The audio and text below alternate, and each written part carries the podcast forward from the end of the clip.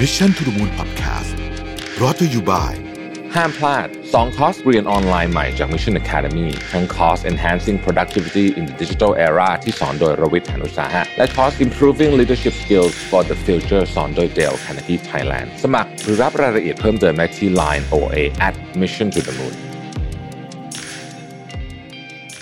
สวัสดีครับ วันนี้เรากลับมาเจออีกแล้วนะครับ กับรายการ Economic Problem Solving นะครับหาทางออกเศรษฐกิจพิชิตปัญหาให้คนทำงานซีรีส์พิเศษจาก Mission to the Moon นะครับก่อนเราจะเข้าสู่เนื้อหากันก็ต้องบอกว่าวันนี้อีกเช่นเคยนะครับเราจะแจกกล่องสุ่มหนังสือ3รางวัลด้วยกันกติกาง่ายๆ เพียงถามคำถามในไลฟ์นี้ แล้วก็ถ้าคำถามได้ถูกเลือกในช่วง Q&A ท้ายรายการก็รับรางวัลไปเลยนะครับใครมีคำถามสามารถพิมพ์มาได้ตั้งแต่ตอนนี้เลยนะฮะ ซึ่งเนื่องจาก episode ที่ผ่านมาเนี่ยเราได้พูดถึงเรื่องของวิกฤตพลังงานทำความเข้าใจเรื่องปัญหาน้ำมันแพงกันไปแล้วนะครับแน่นอนว่าเรื่องพวกนี้เนี่ยส่งผลกระทบต่อเศรษฐกิจโดยรวม เยอะทีเดียวนะครับ จากที่เราเห็นสถานการณ์เศรษฐกิจในปัจจุบันทั้งอัตราเงินเฟ้อนะครับที่สูงที่สุดในรอบ 13 ปีนะครับอัตราเงินเฟ้อไม่ใช่เฉพาะของไทยแต่ของชาติอื่น ๆ ก็เป็นเช่นกันนะฮะอัตราเงินเฟ้อเป็นเรื่องที่กำลังได้รับการพูดถึงเยอะนะครับ เรื่องของเฟดนะฮะการขึ้นอัตราดอกเบี้ยที่ค่อนข้างเร็วนะฮะ แล้วก็ค่าเงินบาทที่อ่อนตอนนี้ตอนนี้แข็งขึ้นมาหน่อยหนึ่งนะครับทั้งหมดทั้งมวลเนี่ยก็เป็นเรื่องที่น่าสนใจน่าติดตามจริงๆนะครับวันนี้เลยอยากจะชวนคุยกันในเรื่องของ recession หรือว่าเศรษฐกิจถดถอยกันดูนะครับ ว่ามีประเด็นอะไรที่น่าจับตามองบ้างนะครับ วันนี้เนี่ยผมมีแขกรับเชิญที่จะมาแชร์มุมมองกับเรานะครับขอต้อนรับคุณปียชาติอิสระพักดีนะครับประธานเจ้าหน้าที่บริหารบริษัท Brandy and Company จำกัดสวัสดีครับสวัสดีครับนะครับสวัสดีสวัสดีครับ สวัสดีครับ ก่อนอื่นเลยเนี่ยเดี๋ยว ให้คุณปียชาติอธิบายนิดนึงว่า recession เนี่ยคือนิยามของมันคือยังไงครับโอเคผมพูดแบบนี้ก่อนนะครับ มองกว้างๆก่อน โดยตัวผมเองเนี่ย ไม่ได้อยากมองว่าตัวเองเป็นเป็นนักเศรษฐศาสตร์ หรือเป็นคนที่เข้าใจเรื่องนี้นะครับ แต่ผมคิดว่าเรามาในมุมของคนทั่วไป อืว่าเวลาเราได้ยินคำว่าเศรษฐกิจดีเศรษฐกิจไม่ดีเนี่ย มันเกี่ยวอะไรกับเรานะครับ แล้วจริง ๆ แล้วเราควรจะต้องปรับตัวยังไง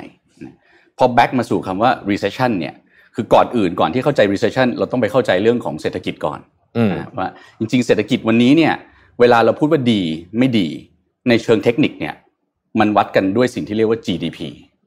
นะครับ gross domestic product วัดกันตรงนั้น GDP ขยายตัวเยอะ ดูเหมือนว่าเศรษฐกิจจะดีนะครับ GDP ไม่ขยายตัวนะครับหรือว่าขยายตัวติดลบ ดูเหมือนว่าเศรษฐกิจจะไม่ดี อันนั้นคือพื้นฐาน เวลาเราพูดถึง GDP เนี่ยวิธีคิดง่าย ๆ ก็คือมีอยู่สี่ห้าตัวนะครับ ใครใช้เงินบ้างนะฮะรัฐบาลใช้เงินทำอะไร ก็ลงทุนพื้นฐานวางโครงสร้างประเทศ ภาคเอกชนใช้เงิน ลงทุนขยับขยายกิจการผู้คนบริโภค เราบริโภคจับจ่ายใช้สอยซื้อของกินของใช้กันมากขึ้นนะส่งออกสินค้าอันนี้บวกหมดนะครับ ไปลบอยู่แค่ตัวเดียวคือนำเข้าสินค้าไอ้พวกนี้เนี่ย contribute หรือว่ามีผลต่อคำว่า GDP แทบทั้งสิ้นนะเพราะฉะนั้นเวลาที่เราพูดถึงคำว่า recession เนี่ย มันมีผมอยากให้ไปสองอย่าง ไปด้วยความรู้สึกกับไปด้วยเชิงเทคนิคครับ ไปด้วยความรู้สึกคือ เรารู้สึกว่าอะไรอะไรมัน มันดูแพงนะฮะแต่ว่า feeling ง่าย ๆ เลย เงินในกระเป๋าเคยมีร้อยหนึ่งซื้อก๋วยเตี๋ยวได้ชามหนึ่ง ตอนนี้ร้อยหนึ่งซื้อก๋วยเตี๋ยวได้ครึ่งชาม แปลว่ามันต้องมีบางอย่างผิดไปแล้วจากสิ่งที่มันควรจะเป็นแต่ถ้าวัดในเชิงของเทคนิคครับก็บอกว่า GDP เนี่ยติดลบติดต่อกันสองไตรมาสอย่างเช่นที่สหรัฐอเมริกาพี่ทับทราบดีอยู่แล้วช่วงนี้นะฮะจากลบ 1.6 ลบ 0.9 ล่าสุด ก็คือเทคนิคลี่เนี่ย เข้าสู่ recession แล้วนะนั่นก็คือภาพรวมในเชิงที่เขาประเมินว่าเนี่ยคือเศรษฐกิจถดถอยนะครับกับความรู้สึกของเราคือเงินในกระเป๋าของเราเนี่ยมันเริ่มมีค่าน้อยลง หรือว่าซื้อของได้น้อยลงอืครับอ่านี่ก็คือเรื่องของนิยามที่คนทั่วทั่วไปน่าจะเข้าใจถึงเรื่องของ GDP เรื่องของการขยายตัวเรื่องของ recession ก็คือ สภาวะเศรษฐกิจไม่ดีนั่นแหละ เราเรียกว่าเป็น recession เนาะภาพรวมนะครับไม่ดีติดติดกัน ไม่ดีติดติดกันไม่ดีไม่ดีติดติดกันนะครับ ทีนี้จริงๆต้องบอกว่าเรื่องของ recession นี่มันก็เกิดขึ้นอยู่เป็นประจำอยู่เป็นอยู่เป็นช่วงๆแล้วจะเรียกว่าประจำมันคงไม่ขนาดนั้น แต่มันก็มีครั้งที่หนักครั้งที่เบาครั้งที่ส่งผลกระทบกับผู้คนจำนวนมาก หรือครั้งที่อาจจะไม่ส่งผลกระทบกับคนกลุ่มใหญ่มากเนี่ย อยากให้เล่าให้ฟังสักนิดนึงได้ไหมครับว่า recession ที่ผ่านมาเนี่ยมีตัวอย่างอะไรที่คนพอจะจำได้บ้าง เออว่าตอนนั้นมันเกิดอะไรขึ้น แล้วตอนพอจะออกจาก recession มันเป็นยังไงบ้างโอเค ผมพูดอย่างนี้แล้วกันผมคิดว่ามันมี 2 เรื่องครับนะครับเกี่ยวกับเรื่องเศรษฐกิจ ถ้ามองพื้นฐานก่อนเมื่อสักครู่นี้เราบอกว่า GDP เนี่ยเป็นอืมตัวเป็นตัววัดเศรษฐกิจครับนะเวลาที่เราดูเศรษฐกิจเนี่ย ดูแบบคนทั่วไปเข้าใจง่ายๆเนี่ยเราดู2เรื่องอืมเราดูว่าหนึ่งคนซื้อขายกันไหมอืม นะครับพี่แทบมีของมาขายผม ผมซื้อของนะฮะหรือในทางกลับกัน อีกอันหนึ่งก็คือตัวกลางที่เราใช้ในการซื้อขายกันครับ คือเงินนั่นเองอืมนะฮะถ้าเราพูดกันในประเทศไทย ไม่ค่อยมีปัญหาอะไรเท่าไหร่อืมเพราะว่ามันเป็นเงินบาทนะฮะครับแต่ถ้าเราพูดถึงเศรษฐกิจโลก หรือพูดถึง globalization โลกาภิวัตน์เนี่ย เราจะเริ่มเห็นแล้วว่าเอ้ยเงินบาทเนี่ยไม่ใช่เงินที่ทุกประเทศยอมรับอืมมันก็ต้องมีการแลกเปลี่ยนครับคือแลกเปลี่ยนตัวกลางในการที่จะเอาไปซื้อของอืมนะฮะ ซึ่งเงินบาทอ่อน แปลว่าใช้เงินเยอะอืมซื้อของได้เท่าเดิมครับนะฮะเงินบาทแข็งใช้เงินน้อย ซื้อของได้เท่าเดิมอืมมันก็จะมีความแตกต่างกันไป อันนั้นคือภาพวิธีคิดในเชิงของเศรษฐกิจนะทีนี้เวลาเรามองว่าเศรษฐกิจดีไม่ดีเนี่ย เราต้องมองให้ครบทุกมิตินะแม้กระทั่งสหรัฐอเมริกาเองเนี่ย เวลาที่เขาพูดถึงเศรษฐกิจดีไม่ดีเนี่ยเขาก็บอกว่า GDP เนี่ยมันแหมเราคุ้นนะ นะฮะเป็นตัวเลขที่เราคุ้นเคยอืมแต่ในความเป็นจริงมันสะท้อนเศรษฐกิจดีหรือไม่ดีได้มากขนาดไหนเนี่ยอืมมันได้แค่ในมิติเดียวครับนะมันมีจริงๆเนี่ยสี่เรื่อง เรื่องที่หนึ่งคือ GDP แน่นอนนะเราทราบดีอยู่แล้วว่าเศรษฐกิจโลกเนี่ยมันไม่ได้เติบโตในระดับที่โหมันมีการเปลี่ยนแปลงหรือขยายตัวแบบมหาศาลอืมนะครับย้อนกลับไปเศรษฐกิจโลกเนี่ยมันโตมาตามยุคตามสมัยนะครับสมัยแรก Industrial Revolution นะปฏิวัติอุตสาหกรรมนะค รับรถจักรไอน้ำนะครับรถเครื่องยนต์สันดาปนะครับ Ford Model T เราคุ้นเคยกันอืมตอนนั้นก็เกิดโอ้ GDP ขยายตัวนะมาถึงยุคข้อมูลข่าวสาร ทุกบ้านต้องมีคอมพิวเตอร์นะมาถึงยุคดิจิตอลทุกคนต้องมีโทรศัพท์ มีอืม gadget อะไรต่างๆ GDP มันขยายตัว จนกระทั่งถึงจุดหนึ่งเนี่ยเมื่อ 10-20 ปีที่ผ่านมามันเริ่มชะลอตัว มันเริ่มอยู่ในขาที่เป็นดาวไซด์ครับนะครับแต่ในขณะเดียวกันส่วนใหญ่เราบอกว่าการ ลงหรือดาวไซด์ตรงนี้เนี่ยมันอาจจะเกิดในประเทศที่พัฒนาแล้วอืมคือเศรษฐกิจเขาใหญ่มากครับนะการเติบโตก็อาจจะไม่ได้ไวแหละอืมแต่ประเทศเล็ก ๆ ประเทศที่กำลังพัฒนาเนี่ยก็อาจจะมีอัตราการขยายตัวของเศรษฐกิจที่มากขึ้นนะรวมๆแล้วทั้งโลกเนี่ยเศรษฐกิจไม่ได้ขึ้นนะครับ ก็ชะลอตัวอืมแต่ว่าไม่ได้แย่นะก็คือยังเติบโตแต่ในเติบโตในเปอร์เซนเทจที่ไม่มากนะครับไม่ใช่ 2 ดิจิตเหมือนสมัยก่อนนะนั่นคือเรื่องของ GDP ตัวต่อมาที่บอกว่าเศรษฐกิจดีไม่ดีเนี่ยคือเรื่องของหนี้สินอืมอันนี้น่าสนใจนะครับประมาณกลางปี 2020 เนี่ย IMF ประกาศว่าหนี้รวมๆแล้วของทั้งโลกเนี่ยไม่ว่าจะเป็นหนี้ครัวเรือนหนี้ภาครัฐนะครับหรือที่เราเรียกว่าหนี้สาธารณะ หรือว่าหนี้สินที่เกิดขึ้นจากเอ่อภาคเอกชนอืมนะรวมๆแล้วเนี่ยมีประมาณ 226 trillion 226 ล้านล้านเหรียญสหรัฐนะครับ ในขณะที่ GDP ทั้งโลกรวมกันเนี่ยไม่ถึงร้อยอืมแปลว่าเรามีหนี้ประมาณ 2.5 เท่าของเงินที่เราหาได้อืมนะฮะเดือนหนึ่งเราทำงานได้เงินหมื่นหนึ่งเราเป็นหนี้สองหมื่นห้าอืมเพราะฉะนั้นเงินหมื่นหนึ่งของเราเนี่ยมันถูกเอาไปใช้ในการชำระหนี้อืมนะฮะก็ต้องกระซิบกันว่าไม่น่าแปลกใจที่ถ้าเราไปดูผลประกอบการของธนาคารครับเราจะเห็นว่าธนาคารเนี่ย โตเอาตัวเอานะอืมนะฮะเพราะว่าการกลับมาชำระหนี้เนี่ยมันมันเริ่มเกิดขึ้นแล้ว เวลาที่เศรษฐกิจมันเกิดการขยับตัวครับนะอันนั้นคือนั่นคือภาระนะฮะเศรษฐกิจไม่โตหนี้เยอะกว่ารายได้ที่หามาได้อืมตัวที่สามที่เรากำลังจะพูดถึงกัน แล้วมันเกี่ยวเรื่องนี้คือเรื่องอัตราดอกเบี้ยกับเงินเฟ้อครับนะครับซึ่งจริง ๆ แล้วเงินเฟ้อเนี่ยถามว่าเกิดขึ้นนานหรือยังอืมก็ต้องบอกว่าเกิดขึ้นมาตลอดเวลาอย่างที่พี่ทับพูดถึงนะฮะอืมส่วนใหญ่เงินเฟ้อจะเกิดขึ้นช่วงไหน นะครับ ช่วงสงครามครับ สงครามเราเจอแน่นอนนะฮะข้าวยากหมากแพงนะครับ จะซื้อของอะไรก็ตามแต่นะฮะจุดที่มันเป็นจุดเปลี่ยนเรื่องของตลาดเงินในในโลกใบนี้ก็คือช่วงหลังสงครามโลกครั้งที่สองอืมนะฮะซึ่งช่วงนั้นเป็นช่วงที่ก็ก็สหรัฐนะครับก็ก็เป็นผู้ชนะในสงครามนั้นตอนนั้นมันก็มีการทำสัญญาเรื่องของการผูกค่าเงินดอลลาร์เอ่อเข้ากับทองคำอะไรก็แล้วแต่ ไล่ค่าเงินอื่นๆของโลกเนี่ยมาผูกติดกับดอลลาร์อีกทีหนึ่งนะเงินสหรัฐก็แข็งมากนะฮะเงินอื่นก็ก็เฟ้อไปหมดนะครับหลังจากสงครามเนี่ยการกลับมาบริโภค การกลับมาจับจ่ายใช้สอยนะฮะหรือภาคการผลิตกลับมาคึกคักกันอีกครั้งหนึ่งเนี่ยมันก็เป็นเหตุทำให้เกิดเงินเฟ้อโดยธรรมชาติของกลไกธุรกิจนะแล้วพอดีมานกับสป라이มันขึ้นมากๆถึงจุดหนึ่งมันก็มันก็จะ drop ลงไป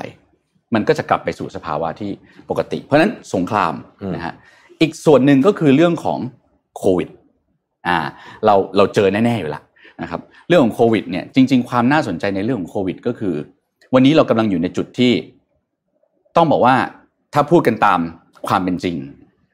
จำนวนคนติดในปัจจุบันเนี่ยอาจจะไม่ได้น้อยกว่าอดีตนะอืมนะฮะแต่ความสนใจของเราเนี่ยมันน้อยลง คือเรารู้สึกว่ามันเป็นเรื่องที่กระทบต่อชีวิตไม่เหมือนเดิมนะเมื่อก่อนหนักหนาสาหัสมากเป็นภัยคุกคาม ตอนนี้เอาละ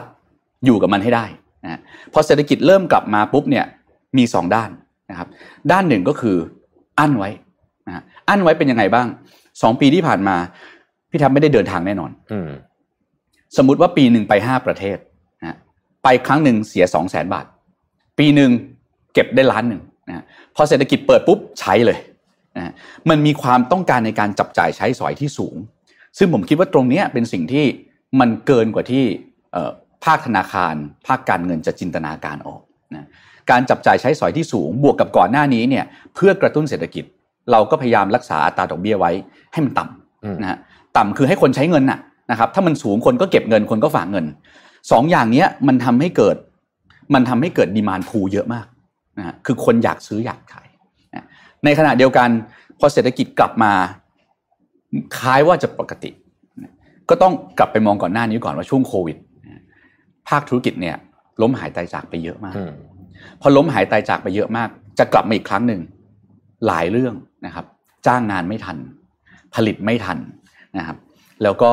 การค้าขายระหว่างประเทศก็ยังไม่ฟื้นตัวกลับมา เพราะฉะนั้นภาค supply เนี่ยก็มีปัญหาในเรื่องของการผลิตเพื่อตอบสนองความต้องการนะเราเจออะไรเราเจอของขาดตลาดอืมเราเจอความต้องการสูงมากนะฮะเพราะฉะนั้นสุดท้ายแล้วมันก็เลยทำให้ของมันแพงนะฮะ พอของแพงปุ๊บมันก็เลยเข้าสู่เงินเฟอ้อที่เราใช้คำว่าหนักที่สุดอีกครั้งหนึ่งนะครับอืมซึ่งข้าวยากหมากแพงเป็นสิ่งที่เราคุ้นเคยอยู่แล้วในช่วงสงคราม หรือในช่วงที่อาจจะเกิดขึ้นจากช่วงวิกฤตทางการเงิน ช่วงฟองสบู่แตกนะครับช่วงนั้นก็ค่าของเงินน้อยมาก แล้วก็สุดท้ายที่ผมคิดว่าคำตอบเนี้ยมันจะไปตอบเรื่องเออสำคัญในการปรับเปลี่ยนทิศทางของประเทศนะฮะอืมแล้วก็การดำรงชีวิตของเราก็คือเรื่องของ productivity ครับนะคือ productivity หรือความสามารถในการผลิตพูดง่ายๆ วันหนึ่งผมทำงาน 3 ชั่วโมง ผมผลิตของได้ 10 ชิ้นอืมนะฮะอ่าถ้าผมทำงานได้ 1 ชั่วโมงผมผลิตของได้ 10 ชิ้นเนี่ยผมก็ควรจะต้องได้ค่าแรงเยอะขึ้นอืมนะฮะซึ่งถ้ามันเป็นอย่างนั้นแปลว่าเศรษฐกิจมันน่าจะดีนะฮะผมได้ค่าแรงเยอะขึ้น ผมก็ควรที่จะมีความสามารถในการจับจ่ายใช้สอยในการซื้อหาของได้มากขึ้น ต่อให้เงินเฟอ้อมันเยอะ นะเพราะผมมี purchasing power หรือความสามารถในการซื้อเยอะขึ้น แต่ณวันนี้เนี่ย productivity ก็ไม่ได้สูงอืมนะฮะพอ productivity ไม่ได้สูง เราร้อยสี่เรื่องเข้าด้วยกันนะฮะหนึ่งเศรษฐกิจโดยรวมไม่ได้โตนะสองเงินหามาได้เอาไปจ่ายหนี้นะครับสามเอ่อเงินที่มีอยู่มีมูลค่าน้อยลงอืมนะฮะสี่จะหาเงินเพิ่ม ก็หาได้ลำบากอืมนี่เป็นสถานการณ์โดยรวมนะครับ เวลาที่เราพูดว่าเศรษฐกิจถดถอยเนี่ยเราเจอเหตุการณ์อย่างเงี้ยจนมาถึงวันนี้ อืมจนมาถึงวันนี้ ซึ่งทั้งหมดทั้งมวลนี้ก็คือเป็นที่มาของความกังวลแล้วกันอืมว่าหลายคนว่าเศรษฐกิจอาจจะถดถอยใช่ไหมฮะที่ถ้าเกิดว่าเราเจาะมาที่ประเด็นของประเทศไทยบ้างเนาะประเด็นประเด็นของประเทศไทยบ้างเนี่ยนะฮะเอิ่มประเทศไทยโครงสร้างของเราเป็นยังไงบ้าง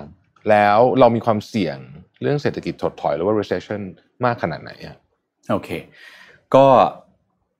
ตอบคำถามนี้ด้วยสิ่งที่พี่ทัพพูดมาก่อนหน้านี้นะครับ ว่าอืมจริง ๆ แล้วเศรษฐกิจถดถอยเนี่ย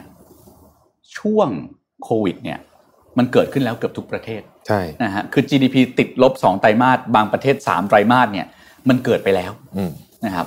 มันเกิดไปแล้ว แต่สิ่งที่เศรษฐกิจถดถอยน่ากลัวกว่าเศรษฐกิจถดถอยในอดีตนะฮะ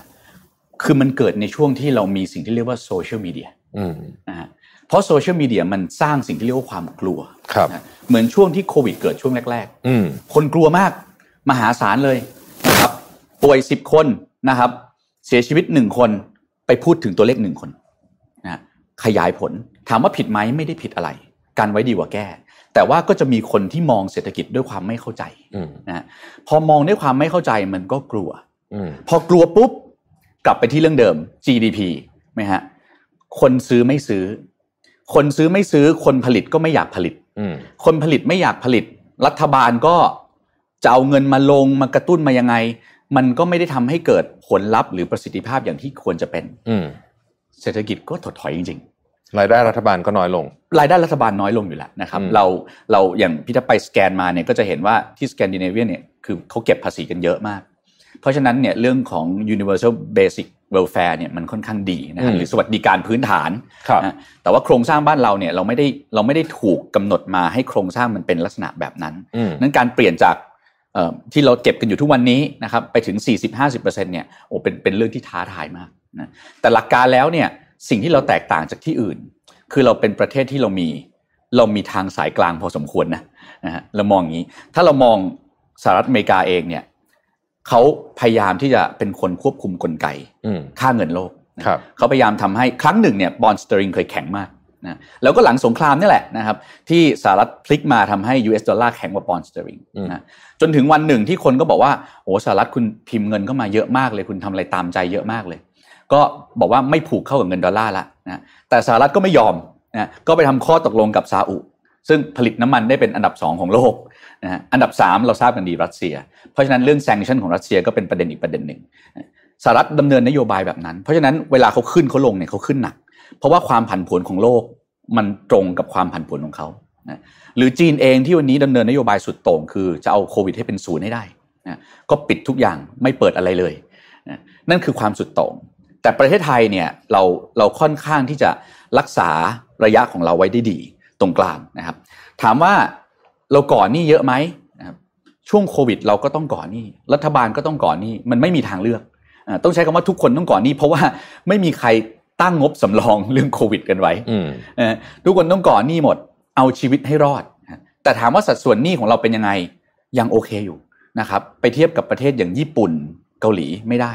นะฮะประเทศเหล่านั้นเกินร้อยกันหมดแล้วเขาเขาเรียกว่า100ครับนะฮะเป็นประเทศที่หนี้ต่อ GDP เนี่ยสูงเกินร้อยเปอร์เซ็นต์เรายังไม่ถึงนะเพราะฉะนั้น ดูจะโอเคนะในแง่ของการพึ่งพา เรา globalization จริงๆนะฮะ globalization ก็แปลง่ายๆว่า วันนี้ของที่เราใช้ในตัวสักชิ้นหนึ่งเนี่ย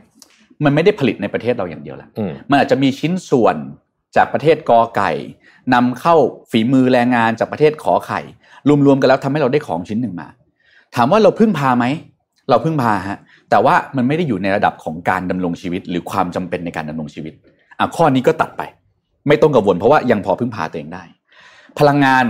episode ที่แล้วพูดถึงพลังงานไปใช่นะฮะบอกว่าเราเราพึ่งพาการนำเข้าพลังงาน เราเป็นประเทศ net importer อืมถูกต้อง แต่เราก็ผลิตเองได้นะนะฮะนั่นหมายความว่าความเสี่ยงในการที่จะ blackout เหมือนสมัยก่อนที่ไฟดับเนี่ยไม่น่าจะเกิดขึ้นแล้วฮะนะครับหรือยังพอที่จะสามารถดูแลตัวเองได้ ก็ปลอดภัยในเรื่องนั้นอีกนะฮะต่อมาเรื่องความเสี่ยงอีกอันหนึ่งคือเรื่องของ food security หรือเรื่องของอาหารนะ ถูกแพงนะวันนี้วัดกันที่อาหาร ต้นทุนในการผลิตอาหารอืมเราก็ปลูกข้าวเองได้นะครับปศุสัตว์เองได้นะครับสินค้าเกษตรได้แปรรูปได้อะไรได้ ก็พอจะดำรงอยู่ได้นั้นถามว่าเอ่อความน่ากลัวในการที่จะเกิด recession แล้วมันส่งผลให้ประเทศไทยเจอวิกฤต แบบเวเนซุเอลาแบบอาร์เจนตินาแบบกรีซมีโอกาสไหม ผมว่ายากอืม นะครับ ผมว่ายาก แต่ความน่ากลัวของมันคือ การที่เรากลัวว่ามันจะเกิด จนเรารู้สึกว่าเราไม่อยากที่จะขยับตัวอะไรเลย อันนู้นก็ไม่อยากทำอันนี้ก็ไม่อยากทำเกอดเงินไว้ เท่านั้น อันนั้นน่าจะเป็นความน่ากลัวในเชิงจิตวิทยาที่อาจจะเห็นว่าทำไมเฟดของสหรัฐถึงต้องต้องใช้ยาแรงนะเพราะเขากำลังสู้กับความรู้สึกของคน เขากำลังฉีดยาแล้วบอกว่าคุณหายแน่ๆ โดนเข้าไปจุดสองห้าจุดห้าจุดเจ็ดห้าจุดเจ็ดห้าต้องหายละสี่ครั้ง นะก็หายจริงๆนะครับล่าสุด CPI ดีขึ้นมาจาก 9.1 เหลือ 8.5 ก็แปลว่าต้นทุนในการดำรงชีวิตเนี่ยมันดีขึ้นแล้วนะครับของถูกลงครับก็ช่วยบ้างในเรื่องของจิตวิทยานั้นถ้าตอบคำถามในเชิงของประเทศไทยเนี่ยผมว่าเรามีภูมิคุ้มกันที่ค่อนข้างดีในภาพรวมของประเทศนะครับ อาจจะเกิดได้แต่ไม่ถึงขั้นเดือดร้อน อืมทีนี้ทีนี้เอ่อ มันก็จริงๆมันยังอาจจะยังตอบยากนิดหนึ่งเหมือนกันนะว่าว่า recession จะออกมาในแง่ไหน แล้วก็เอ่อ inflation จะเอาอยู่หรือเปล่าใช่ไหมเพราะว่า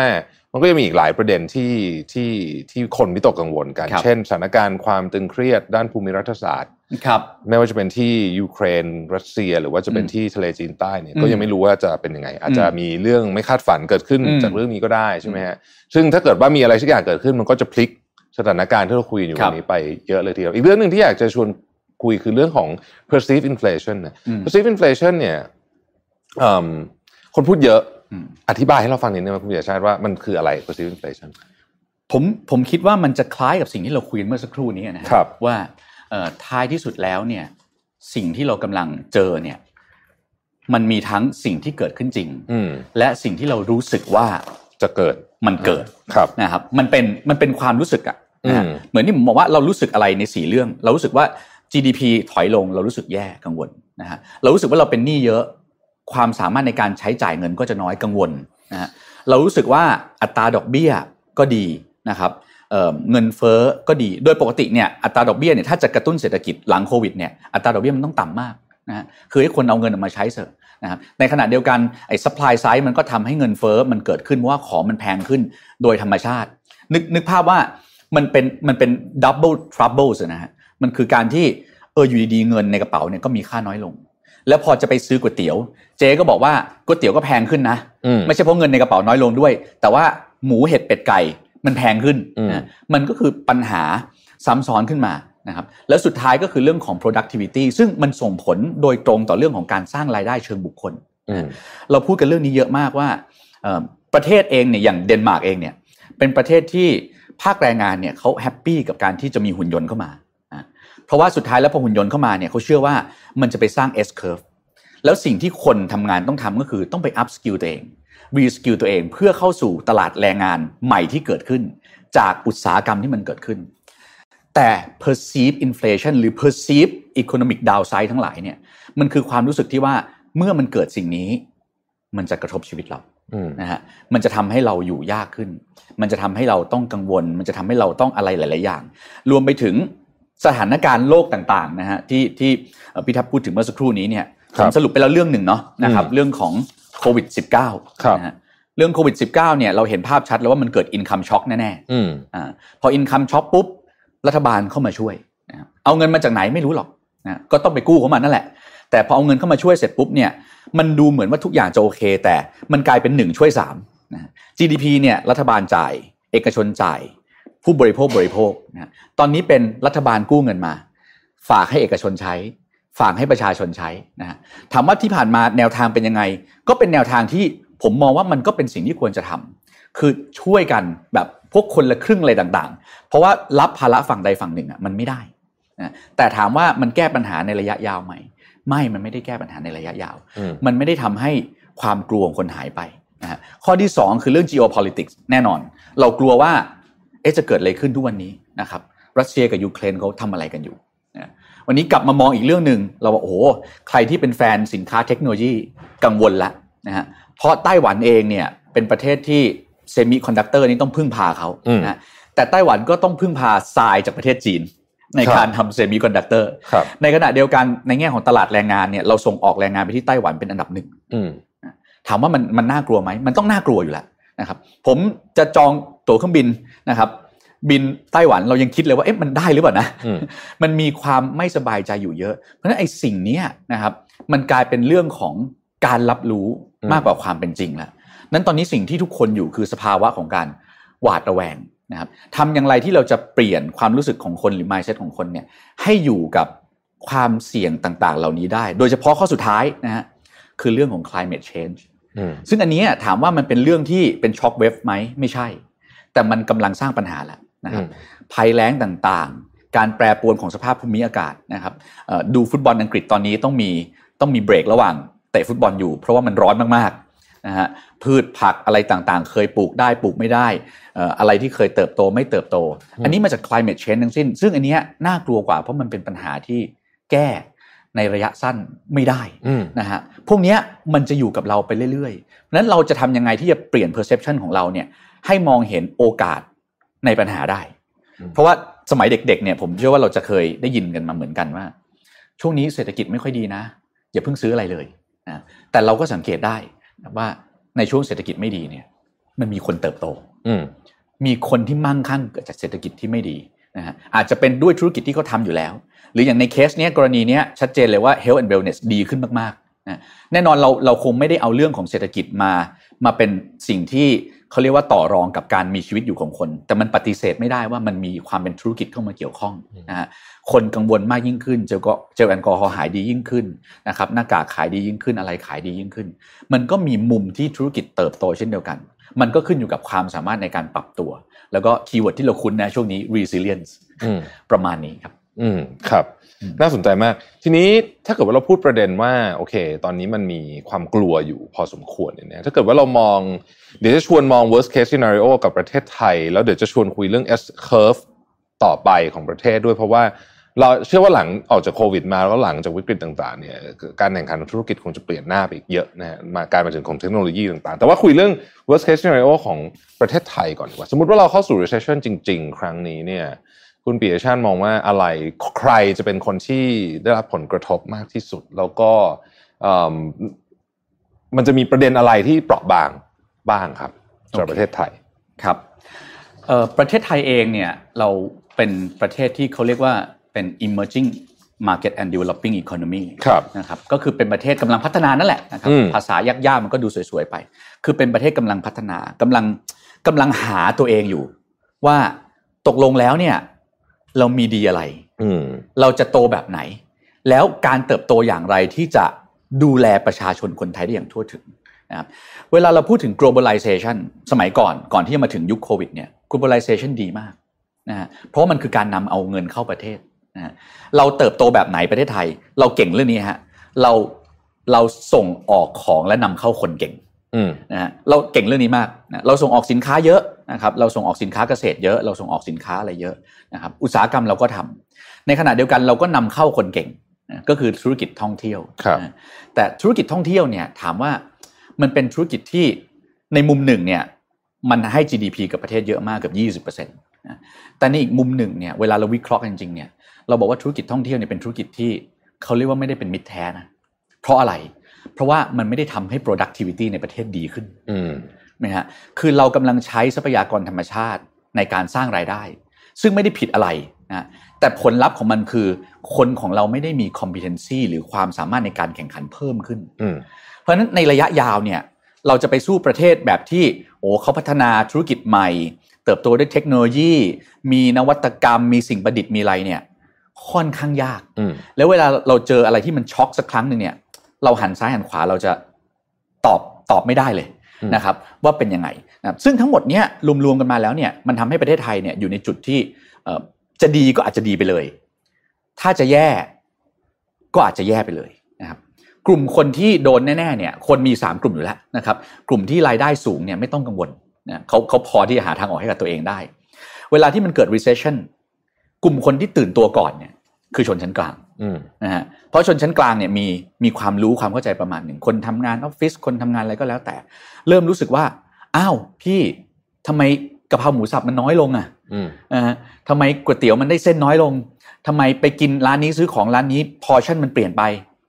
เราตื่นตัวนะแต่คนที่เดือดร้อนเลยนะครับ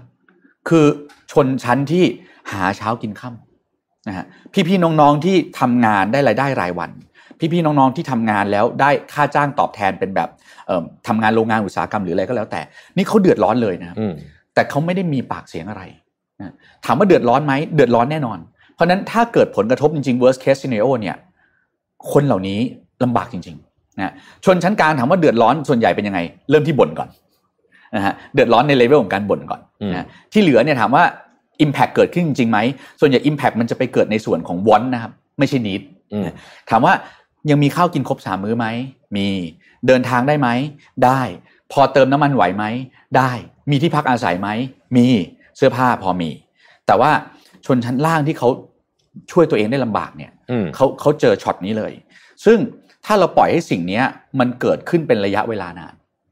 ผมกลับไปที่เมื่อกี้นิดหนึ่งนะครับเรื่องของ recession ที่เป็น perceived recession เนี่ยณวันนี้เนี่ยโอ้โหถ้าถ้าเราคุยกันเรื่อง definition recession นะฮะเหนื่อยเลยอืมเพราะมีเยอะมากนะฮะตอนนี้หลาย ๆ ประเทศเริ่มพูดคำว่า หรือมันจะเป็น growth recession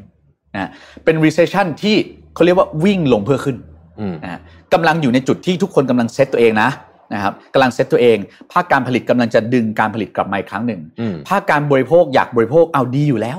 นะครับทำไมจะไม่ดีล่ะคนอยากซื้อของ ถ้ามันกลับมาแล้วมันแมทชกันในตลาด ทุกอย่างมันจะดีเลยเศรษฐกิจมันจะโตเลย เพราะการจับจ่ายใช้สอยมันจะคล่องตัวมากนะหมายถึงเรารอวันนั้นอืมหมายถึงว่าตอนนี้หลายคนกำลังคล้ายๆกับปรับเอ่อปรับฐานหมายถึงว่าปรับปรับกระบวนการทางการทำงานวิธีใช่คิดในการแมทชิ่งในการใช่ปรับต้นทุนใหม่ต่างๆ ใช่ไหมฮะโอเคใช่กำลัง restructure สิ่งนี้อ่าถ้ามันผ่านช่วงนี้ไปปุ๊บ มันจะกลายเป็น recession ที่ขาขึ้นอืมแล้วขึ้นเนี่ยมันจะ มันจะดีมันก็ไม่เป็น recession แล้วแหละอืมนะครับซึ่งจริง ๆ มันต้องออกจาก recession แน่ๆอยู่แล้วครับโดยธรรมชาติแต่มันจะอยู่ยาวขนาดไหนอืมถ้าเป็นช่วงสงครามเนี่ยมันจะลึกและนานอืมนะฮะแต่ถ้าไม่มีสงครามหรือไม่มีเหตุการณ์แบบโควิด -19 เกิดขึ้นมาเนี่ยมันก็คงใช้เวลาไม่นาน ในการที่จะฟื้นตัวกลับมาอืมนะครับแต่แน่นอนว่าภาระใหญ่ ๆ ที่เกิดขึ้นเนี่ยมันจะตกไปอยู่ที่คนทำงาน หาเช้ากินค่ำนะครับคนที่อาจจะไม่ได้มีความพร้อมในการปรับตัวสักเท่าไหร่ ซึ่งเรื่องนี้เป็นเรื่องที่เราต้องรีบให้ความสำคัญนะรวมไปถึงอีกประเด็นปัญหาหนึ่งของประเทศไทยคือเรามีคนที่อยู่ในวัยทำงานน้อยลงเรื่อยๆอ่านะครับ เราเข้าสู่สังคมสูงวัยแล้วเราเอเจ d โซซ i ตี้ไปแล้วอืมนะฮะถามว่าคนที่เข้าสู่เอเจ d ใน ในยุคอีก 20 20 ปี 30 ปีเนี่ยผมไม่ค่อยกังวล เพราะว่ามันมีผลิตภัณฑ์ทางการเงินเนี่ยที่มาช่วยดูแลเขาในวันที่เขาเกษียณ ให้สามารถดูแลตัวเองได้ แต่ตอนนี้ 60 บวกของเราเนี่ยลำบากอืมเพราะว่าส่วนใหญ่อยู่ในสภาวะพึ่งพิง เพราะฉะนั้นในแง่ของภาครัฐที่ต้องดูแลนโยบายการคลังเนี่ยเขาเรียกว่ารับศึกหนักทั้งสองส่วนอืมนะครับศึกหนักทั้งคนที่ไม่ได้อยู่ในระบบเศรษฐกิจไม่ได้ทำงานแล้วนะครับ กับศึกหนักของคนที่อยู่ในระบบเศรษฐกิจที่ทำงานแล้ว แต่ไม่สามารถที่จะเลี้ยงปากเลี้ยงท้องได้ หรือคนทำงานที่เป็นอาชีพบางอย่าง หรือวิชาชีพบางอย่างที่วันนี้เนี่ย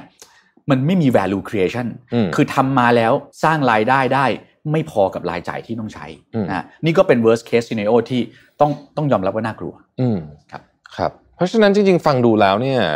ทางออกประเทศไทยน่าจะเป็นเราต้องเพิ่ม productivity ของแต่ละคนให้ได้อืมครัใช่บไหมฮะแล้วก็นั่นก็อาจจะเกี่ยวข้องกับการหา S curve ใหม่ ครับด้วยครับจริงๆผมคิดว่า อันนี้อันนี้ชวนคุยนะฮะเอ่อเวลาเราพูดถึงเรื่องหุ่นยนต์มาเนี่ยเมื่อกี้ผมเห็นด้วยนะว่า ว่าเราเราไม่จำเป็นต้องวิตกกังวลประเด็นนี้ ว่าว่าหุ่นยนต์จะมาแย่งงานเพราะจริงๆผมคิดว่าคนคนที่เอ่อสามารถจะปรับตัวอยู่กับ ออโตเมชันอยู่กับ AI ได้เนี่ยคนนั้นนั่นแหละก็ก็เป็นคนที่ไปต่อได้จริง ๆ เราอาจจะไม่ได้แข่งกับ AI นะ คนที่ครับทำงานทุกวันนี้เราแข่งกับคนที่ใช้ AI เก่งอืมมากกว่ามหรือว่าคนที่ใช้ AI ให้เหมาะกับงานอืมใช่ไหมฮะโอเค อาจจะนอกประเด็นไปนิดนึงเอิ่มคุยเรื่องคุยเรื่องประเทศไทยและความสามารถในการแข่งขัน เรื่องอืม productivity เรื่องของธุรกิจใหม่ ๆ ของประเทศไทยเนี่ยเอ่อ S curve ประเทศไทยที่พอจะเป็นไปได้ที่มองเห็นวันนี้เนี่ยนะครับโอเค เราคงจะไปแข่งเรื่องค่าแรงถูกอะไรพวกนี้ไม่ได้ละมันคงจะผ่านไปแล้วครับการท่องเที่ยวก็มี ข้อจำกัดอย่างที่อืมว่านอกจากว่าเราจะทำให้มันไปอีกขั้นหนึ่งอืมนะเช่นเป็น destination ของไม่รู้ดิจิ t a ลโนแมดหรือเปล่าหรืออะไรแบบนี้หรือเปครัล่าบเนี่ยนะฮะเอิ่มคุณปิยชาติมีมีมุมมองเรื่องเรื่อง S curve ใหม่ของประเทศไทยหลังจากนี้เป็นยังไงบ้างฮะผมว่าจริง ๆ พื้นฐานเนี่ยเอิ่มสิ่งที่เราเราต้องกลับไปแล้วก็ให้ความสำคัญกันจริง ๆ จังคือ เรื่องระบบ การศึกษาหรือว่าจริง ๆ คือการเรียนรู้ตลอดชีวิตอืมครับเพราะเราเราต้องยอมรับความจริงก่อนว่า ระบบการศึกษาณวันนี้เนี่ยมันไดนามิกสู้สภาพแวดล้อมที่เปลี่ยนแปลงไม่ได้อืมคือสิ่งที่เกิดขึ้นในวันนี้เนี่ยยังไม่อยู่ในหลักสูตรการศึกษาของประเทศไทยครับนะครับเพราะฉะนั้นเรากำลังเรียนสิ่งที่มันผ่านไปแล้วนะฮะแปลว่าระบบการศึกษาของเราเนี่ยเป็นการศึกษาเพื่อประวัติศาสตร์นะอืมนะคือเรียนจบมาแล้วเข้าใจประวัติศาสตร์ แต่เข้าใจปัจจุบันหรืออนาคตไหมไม่ นะซึ่งอันนี้ส่งผลต่อการปรับตัว เหมือนที่เหมือนที่พี่ทับบอกว่า เวลาหุ่นยนต์เข้ามาเนี่ยแน่นอนการที่หุ่นยนต์เข้ามาเนี่ย productivity มันสูงขึ้นนะซึ่ง productivity ที่สูงขึ้นเนี่ยโดยธรรมชาติพูดเปรียบเทียบคือเค้กมันก้อนใหญ่ขึ้น พอเค้กมันก้อนใหญ่ขึ้นเนี่ยหมายความว่าหุ่นยนต์เอาไปกินหมดไหมไม่ใช่นะฮะมันมีพื้นที่เพียงแต่ว่ามันไม่เหมือนเดิมนะสิ่งที่ตลกขบขันในตลาดแรงงาน ซึ่งผมเชื่อว่าเราทราบกันดีนะวันนี้ก็คือ ประเทศไทยเนี่ยจริงๆแล้วอัตราการว่างงานไม่สูงนะครับสามสี่แสนคนเท่านั้นนะแต่ในขณะเดียวกันก็มี job posting สามสี่แสนกว่า job ที่ไม่สามารถหาคนมาทำงานได้ มันแปลว่าอะไร มีงานว่างอยู่สามสี่แสนอัตรา มีคนตกงานสามสี่แสนอัตรา แต่ไม่สามารถมาเจอกันได้ แปลว่าทักษะที่มีอยู่นะวันนี้มันไม่ตอบโจทย์ความต้องการของงานที่เรากำลังมองหาในปัจจุบันนะภาคธุรกิจไม่ได้อยากได้คนที่คิดแบบเป็นแท่งๆแล้วนะภาคธุรกิจอยาก ได้คนที่มองเห็น holistic หรือมองเห็นภาพรวมนะเพราะว่ามันมีอะไรที่ใหม่อยู่ตลอดเวลานะครับถ้าเราจับอะไรเป็นแท่งๆ วันนี้แท่งนี้เปลี่ยนปุ๊บพรุ่งนี้เราเหนื่อยละเราต้องเข้าใจภาษาและบริบทที่มันเปลี่ยนแปลงไปค่อนข้าง ชัดให้ได้ นั้นกลับมาที่ประเทศไทยว่าที่ผ่านมาเนี่ยพอผมพูดเรื่องของการท่องเที่ยว พูดเรื่องเกษตรกรรม พูดเรื่องอะไรก็ตามแต่เนี่ยเราจะได้ยินประโยคหนึ่งที่คลาสสิกสำหรับประเทศไทยคือ เราเป็นประเทศที่ทำมากได้น้อยนะครับซึ่งประเทศทำมากได้น้อยเนี่ย ตัวอย่างที่ดีที่สุดในโลกเนี่ยคือจีนนะจีนเนี่ยตอนปี 2016เนี่ยผมเคยไปร่วมงานที่เขาปรับยุทธศาสตร์ประเทศนะครับตอนนั้นขนลุกมาก เพราะว่าเขาบอกว่าเขาต้องการจะก้าวข้ามผ่านจากคำว่า made in China ไปเป็น created in China นะเขาต้องการที่จะทำให้แบรนด์ที่พัฒนาจากจีนเนี่ยเป็นเป็นแบรนด์ที่เกิดในประเทศเลยนะฮะติดท็อป 20 ของโลกในแบรนด์ที่มีมูลค่าสูงสุด อย่างน้อย 10 แบรนด์ ซึ่งตอนนี้ผมคิดว่าเขาทำได้แล้วนะ นั่นคือสิ่งที่เขาเปลี่ยน เพราะว่าพอเขาเป็นประเทศที่รับจ้างผลิตเนี่ย value creation หรือคุณมูลค่าที่เขาสร้างขึ้นมามันน้อยมากนะฮะพอมันน้อยมากพูดง่ายๆก็คือมันไม่เหลือไปแบ่งใครอะนะฮะมันแบ่งให้เจ้าของธุรกิจ แบ่งให้ผู้ถือหุ้นก็หมดแล้วเพราะนั้นกว่ามันจะไปถึงคนทำงานจริงๆเนี่ยมันแทบจะไม่เหลือสัดส่วนตรงนั้นแล้วแต่ถ้าเราสามารถทำให้มันเกิด value creation สูงๆได้ แน่นอนว่าสุดท้ายแล้ว เกษตรกรก็ดี คนทำงานก็ดีอะไรก็ดีเนี่ยก็จะได้รับอันนี้ส่งตรงนี้ไปด้วย เพราะนั้นถ้าถามว่า new S curve ของเราควรจะเป็นยังไงนะครับ new S curve ของหลาย ๆ ประเทศเนี่ยมันอาจจะเป็นการเกิดขึ้นของอ๋อสิ่งประดิษฐ์ใหม่ ๆ นวัตกรรมใหม่ ๆ นะครับ อย่างสหรัฐอเมริกาเองเนี่ย new S curve ของเขาคือ startup นะแต่ new S curve ของบ้านเราเนี่ยควรจะเป็นการเอาเทคโนโลยีมา integrate กับสิ่งที่มีอยู่เดิม และสร้างมูลค่าเพิ่มไม่ได้ นะครับสำคัญเลยคือมันต้องมา integrate กับสิ่งที่มีอยู่เดิมนะเราแยกสองคำนี้นะครับ มีมีประเทศที่ดำเนินนโยบาย2 อย่างแตกต่างกัน คือประเทศที่ทันสมัยกับประเทศที่พัฒนานะประเทศที่ทันสมัยเนี่ยอะไรใหม่ ๆ ก็เอาหมดนะแต่ประเทศที่พัฒนาคือเรามองเห็นแล้วว่าเทคโนโลยีบางอย่างเนี่ยมันมันเอาเข้ามาได้ แล้วมันมาต่อยอดสิ่งที่มีอยู่ได้ ถามว่าวันนี้เวลาเราพูดถึงบิตคอยก็ดีบล็อกเชนก็ดีเมตาเวิร์สก็ดี อะไรก็ดีเนี่ย มันเป็นสิ่งที่ยังไงมันคงต้องมาสักวันหนึ่งอ่าแต่มันจะล้ำไปหรือเปล่า มันใช่ปัจจุบันไหม มัน fit in กับของเดิมยังไง เรายังตอบไม่ได้นะฮะแต่แน่นอนว่าเราต้องการผลิตภาพหรือ productivity ภาคการเกษตรสูงขึ้นนะฮะ เราต้องการให้หลายหลายอย่าง เช่น textile หรือสิ่งทอบ้านเราเนี่ยสามารถไปขายในราคาที่แพงเทียบเท่ากับตลาดโลกได้นะครับ เสื้อตัวหนึ่งนะครับ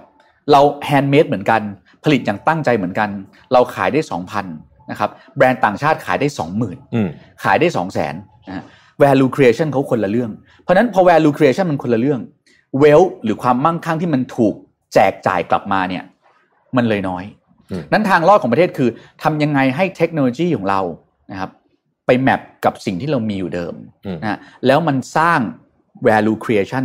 ก้อนใหญ่ ๆ นะครับ ย้ำว่าต้องเป็นก้อนใหญ่ นะมันถึงจะทำให้ผู้มีส่วนได้ส่วนเสียที่เกี่ยวข้องทั้งหมดเนี่ยวินทุกฝ่าย เพราะถ้ามันสร้างได้แค่ก้อนเล็ก ๆ เนี่ยมันก็จะกลับไปที่อีหลอบเดิมคือคนที่คนที่อยู่บนห่วงโซ่สูงสุดก็จะเป็นผู้ที่ได้ประโยชน์แค่นั้น อืมเช่นสมมติว่าโอเค ประเทศเราเราเป็นประเทศที่ผลิตอาหารเยอะอาหารเยอะใช่ไหมฮะเราก็แทนที่จะส่งออก ไปดื้อๆแบบที่มันเป็น raw material แบบนั้นเนี่ยเราก็ต้องทำให้มันมี value สูงขึ้นก่อนค่อยส่งออกใช่ทำนองนี้ใช่ไหมซึ่งจริงๆ ประเทศเราทำเรื่องนี้ ผมเชื่อว่าหลายๆแบรนด์เนี่ยนะครับที่อย่างอาหารทะเลบ้านเราเนี่ยเป็นอาหารทะเลที่มีมูลค่าสูงมากในตลาดโลกนะครับส่งออกสูงมาก แล้วก็จริง ๆ แล้วเนี่ยอีกสิ่งหนึ่งที่คนไทยถนัดคือคนไทยมี creativity นะนะครับเรานึกภาพว่าณวันนี้คนเราฮิตมากขึ้นนะเมื่อสมัยก่อน สมัยก่อนเราไปร้านอาหาร เราชอบเลือกว่าเราอยากสั่งอะไร เดี๋ยวนี้เราไปร้านอาหารเราชอบให้คนมาเลือกให้เราหน่อยว่าควรจะต้องกินอะไรนะครับchef's table fine dining อะไรก็แล้วแต่ หลาย ๆ ร้านมีวัตถุดิบที่มาจากท้องถิ่น local มากๆนะครับ ข้าวหนึ่งตันนะครับขายส่งออกไปอาจจะหมื่นกว่ากว่าสองหมื่นแล้วแต่ ขายเข้า fine dining ถ้วยหนึ่งสองร้อยนะครับแปลว่าถ้าขายเข้าได้หนึ่งตันจริง ๆ เนี่ยโอ้โห มันมหาศาลมากนะเราก็ต้องไปคิดว่า fine dining เนี่ยมันจะ มันจะเป็น massive production ได้ยังไงนะมันจะทำยังไงให้มันกลายไปเป็นตรงนั้นได้ เพราะว่าล่าสุดถ้าเราตามข่าวก็จะเห็นว่าซุปของประเทศไทยนี่เบอร์หนึ่งนะผมเข้าใจว่าข้าวซอยน่าจะเป็นอันดับหนึ่งของโลกนะมีหลายอย่างที่เรามีสิ่งนี้อยู่เยอะมาก เพียงแต่ว่าถ้าเป็นศัพท์ทางเทคนิคก็คือเรามันนิทายหรือหาวิธีทำให้มันแพงขึ้น มันมีมูลค่ามากขึ้น และเอาเงินจากต่างชาติเข้ามาในในประเทศเราเนี่ยอาจจะทำอยู่นะครับ แต่อาจจะยังไม่ได้เร็วอย่างที่ใจต้องการ นั่นก็เป็นกระบวนการที่เราต้องปรับตัว ซึ่งมันก็มีเคสตัวอย่างที่ให้เห็นหลายกรณีนะฮะเช่นฝรั่งเศสอย่างเงี้ยเป็นต้นใช่ไหมก็ส่งออกอาหารที่เป็น high value มากๆครับเขาจะไม่ฝรั่งเศสเนี่ยเขาจะไม่ส่งออกอะไรที่แบบของถูกๆ ไม่มีนะทุกอย่างไม่มีแปรรูปแล้วก็ high value ทั้งสิ้นใช่ใช่ไหม high value มากๆ ด้วยมีการมากๆทำ branding เป็น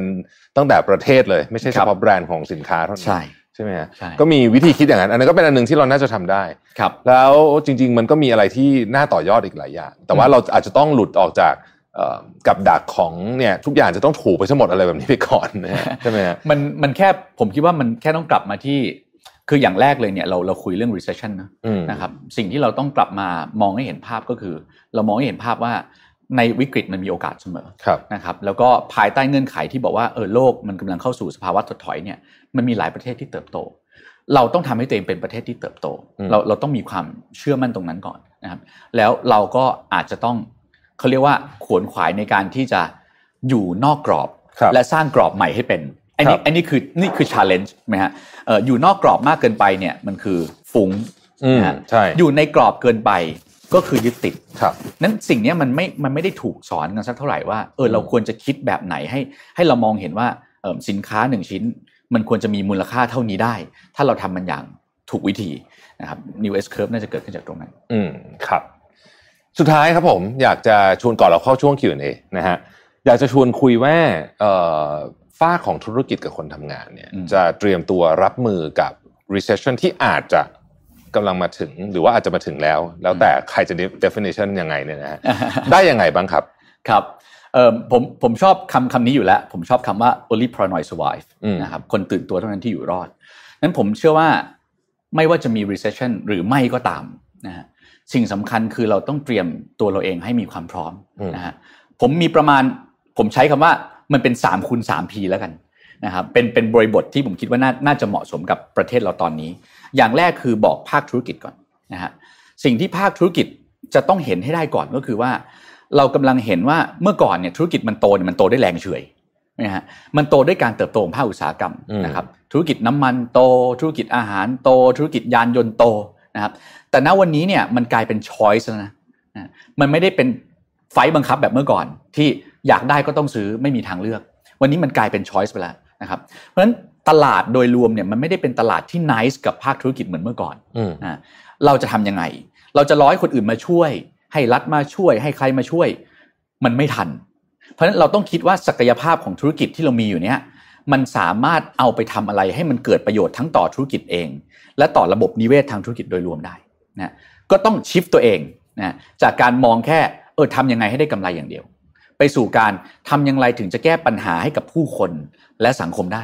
นะครับซึ่งจริงๆ แล้วนี่คือเรื่องที่เกิดขึ้นแบบคลาสสิกนะฮะคือไม่ได้ชวนธุรกิจทำความดีนะครับ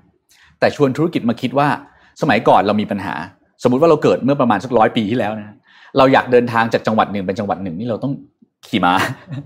เราไม่มีรถยนต์ เพราะนั้นคนที่คิดค้นรถยนต์ให้เราเนี่ยเขาแก้ปัญหาในการเดินทางจากจุดหนึ่งไปยังจุดหนึ่งเขาแก้ปัญหาให้กับสังคมเหมือนกัน มันเป็นลักษณะของวิธีคิดแบบเดิมนะแต่เราแค่ต้องเปลี่ยนมุมคิดให้ได้ว่าเออแล้วปัญหาณปัจจุบันคืออะไรนะ สองนะครับเอ่อจะแก้ปัญหาได้จากก้อนแรกนะครับ people profit planet เนี่ยก้อนที่สองคืออยากจะแก้ปัญหาให้ไว ให้ทันต่อเหตุการณ์ ให้ทันต่อพลวัตในการเปลี่ยนแปลง ต้อง partner นะครับ public private partnership เนี่ยสำคัญมากนะคือที่ผ่านมาเนี่ย partner level ที่เราถนัดก็คือ sign MOU แล้วก็ถ่ายรูปอืมน่าจะค่อนข้างค่อนข้างทำกันได้ดี แต่ว่า partner กันลึกๆ จริงๆเนี่ยเรามีเคสที่ทำสิ่งนี้ได้น้อยนะครับที่ที่แบรนด์ดีเองเนี่ย เราเราทำเรื่องของการช่วยให้องค์กรธุรกิจเนี่ยเปลี่ยนตัวเองจาก conventional business เนี่ยไปเป็น sustainable companies นะทำยังไงให้เราเป็น future ready company เป็นองค์กรที่พร้อมสำหรับการเปลี่ยนแปลงของโลก สิ่งที่สำคัญก็คือเราพบว่าความยากไม่ได้อยู่ที่ความสามารถในการแข่งขันนะความยากอยู่ที่ความสามารถในการร่วมมืออืมเราจะร่วมมือกันยังไงนะครับเอ่อเราจะร่วมมือกันได้จุดยืนเราต้องชัด จุดยืนเราต้องชัดนะเราต้องยอมคุยกันว่าเอ้ยเราแบ่งเค้กกันนะ แต่ว่าเค้กเราใหญ่ขึ้นนะนะครับไม่ใช่เค้กก้อนเล็กเท่าเดิม นั้น public private partnership เป็นสิ่งที่คุยกันมานานมาก แต่เกิดขึ้นได้น้อยมากนะฮะต่อมาก็ต้องไปพึ่งภาครัฐอืมนะครับเอ่ออีก 3P ในภาครัฐ อย่างแรกเลยภาครัฐเองซึ่งเป็นคนมองประเทศเนี่ยต้องมองให้เห็นก่อนว่าณวันนี้ในเชิง policy เนี่ยประเทศไทยอยู่ตรงไหนในโลกนะจะเป็นประเทศที่เติบโตแบบ globalization แบบสหรัฐอเมริกา แบบประเทศทางฝั่งยุโรป หรือจะเป็นประเทศที่ nationalism แบบญี่ปุ่น นะครับแบบประเทศที่โหเขาเชื่อมั่นในสิ่งที่เขามีมหาศาลมาก เราเป็นประเทศแบบไหนเราจะอยู่ตรงไหนนะเมื่อเรารู้แล้วว่าเราอยากอยู่ตรงไหนเนี่ยก็ต้องมา define สิ่งที่เรียกว่า portfolio ของประเทศตัวเองนะธุรกิจไหนเน้น ธุรกิจไหนประคอง ธุรกิจไหนให้ทุกคนทำไปตามสภาพ ต้องเข้าใจองค์ประกอบตรงนี้ให้ได้นะเพราะถ้าไม่เข้าใจเนี่ยเรามีทรัพยากรที่จำกัดอืมอันนี้คือเรื่องที่เราต้องยอมรับก่อนนะโดยเฉพาะอย่างยิ่งในแง่ของเวลา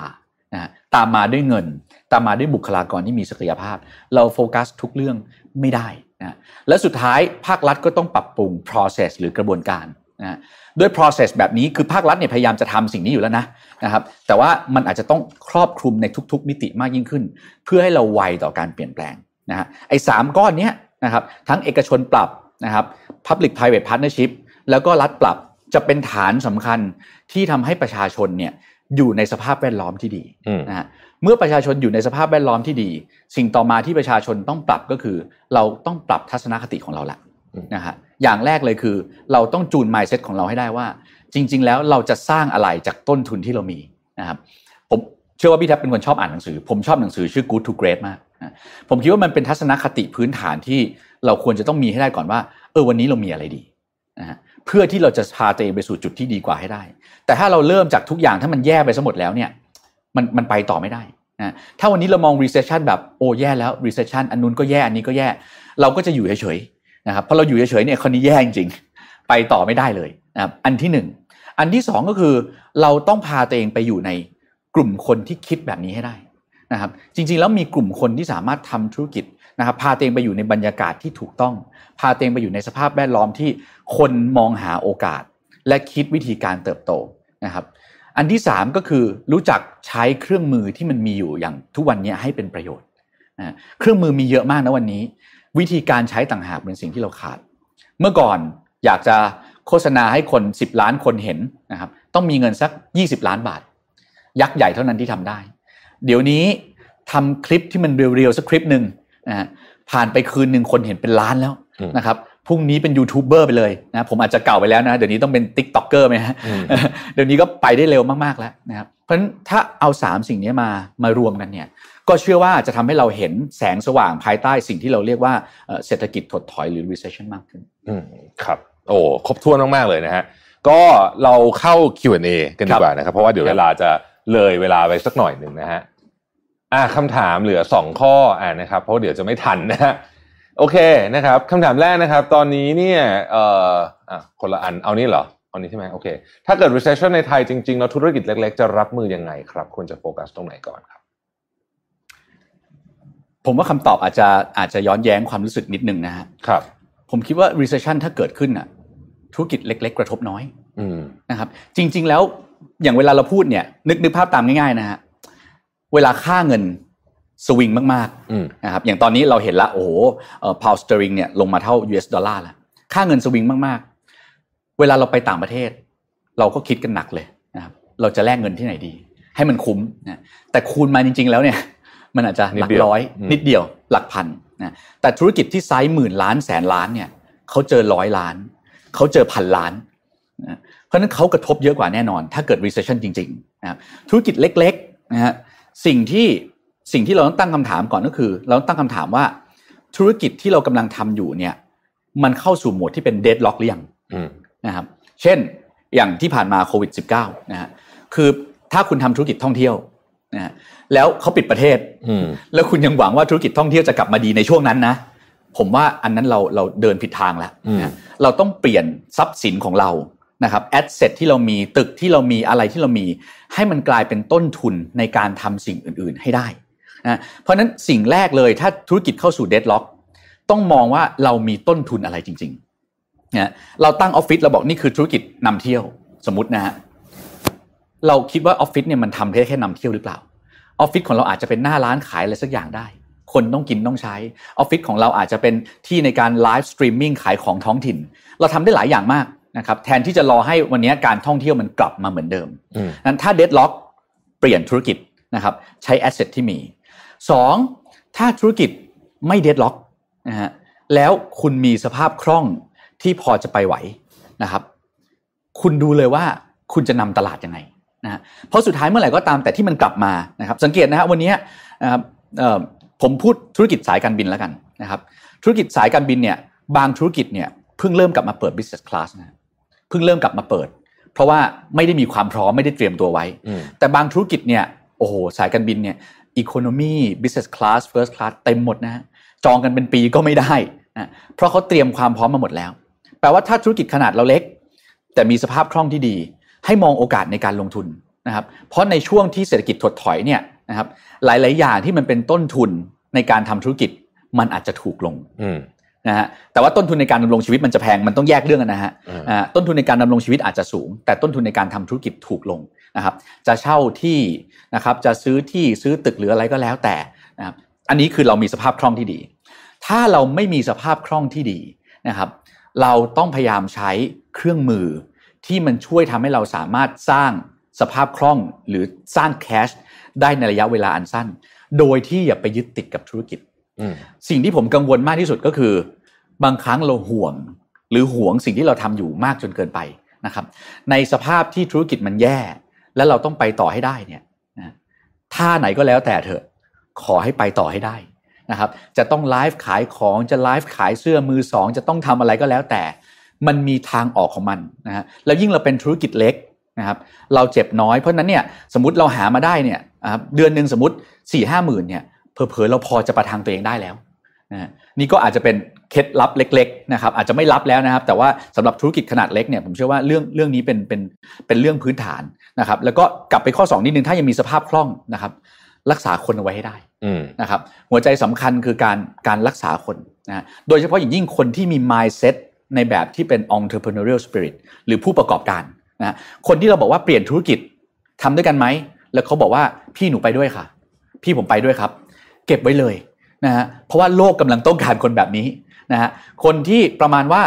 อ๋อเนี่ยไม่เคยใช้ Word เลยค่ะ เคยแต่เขียนอย่างเดียวเนี่ยเหนื่อยหน่อย นะครับไม่ใช่เหนื่อยในการเรียนรู้นะครับ mindset ของเขาเนี่ยมันขวางเขาไว้อยู่อืมก็อาจจะเหนื่อยในการพัฒนา แต่คนแบบแรกเก็บไว้ได้ต้องพยายามเก็บไว้อืมครับครับโอ้น่าสนใจมากครับ อันที่สองครับ ตอนนี้คำถามที่สองนะครับ มีปัจจัยทำให้คนจับจ่ายใช้สอยน้อยลงเพราะและลงทุนน้อยลงเพราะความไม่แน่นอนสูง เราจะปรับพฤติกรรมในการใช้จ่ายและการลงทุนของเรายังไงได้บ้างอ่านะครับ